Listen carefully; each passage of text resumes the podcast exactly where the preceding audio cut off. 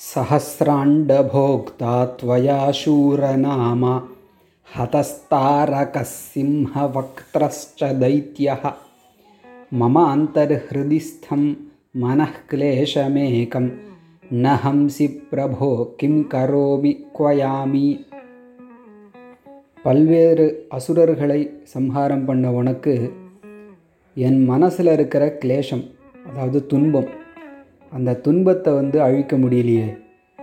அப்போ நான் எங்கே போவேன்? அப்படின்னு முருகண்ட பிரார்த்திக்கிறார் இருபத்தி மூணாவது சுப்பிரமணிய புஜங்கத்தினுடைய ஸ்லோகத்தில். சஹசிராண்ட போக்தா அண்டம்னா யூனிவர்ஸ்னு ஒரு அர்த்தம் கேலக்ஸின்னு அதை எடுத்துக்கலாம். ஆயிரம் அண்டங்கள் பிரம்மாண்டம்னு சொல்லுவோம் இல்லையா? ஆயிரம் அண்டங்களை அனுபவிக்கக்கூடிய போக்தானா அனுபவிப்பவன்னு ஒரு அர்த்தம். அப்படிப்பட்ட சூரநாமா சூரபத்மன்கிற பெயரை கொண்ட அசுரன் துவயா உன்னால் ஹதக அழிக்கப்பட்டான். அதே மாதிரி தாரகா தாரகாசுரன் சம்ஹரிக்கப்பட்டான். சிம்ஹவக்திரஹா அப்படின்னு ஒரு அசுரன். அவனையும் நீ கொன்று இருக்க சஹசிராண்ட போக்தா துவயா சூரநாமா. சூரபத்மன் ஆயிரம் அண்டங்களை அனுபவிக்கக்கூடியவனாக இருந்தான். அவனும் தாரகாசுரனும் சிம்ஹவத்ரன்கிற தைத்தியா தைத்தியகான அசுரன்.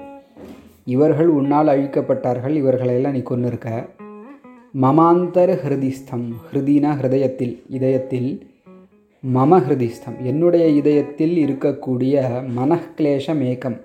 ஒரே ஒரு துன்பம். அதை கூட ந ஹம்சி பிரபோ நீ அழிக்க மாட்டேங்கிறார் கிம் கரோமி நான் என்ன செய்கிறது கோயாமி எங்கே போவேன்? அப்படின்னு முருகன்கிட்ட கேட்குறார்.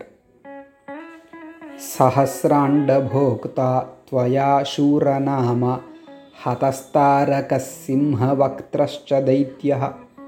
ममान्तर्हृदिस्थं मनःक्लेशमेकं न हंसि प्रभो किं करोमि क्व यामि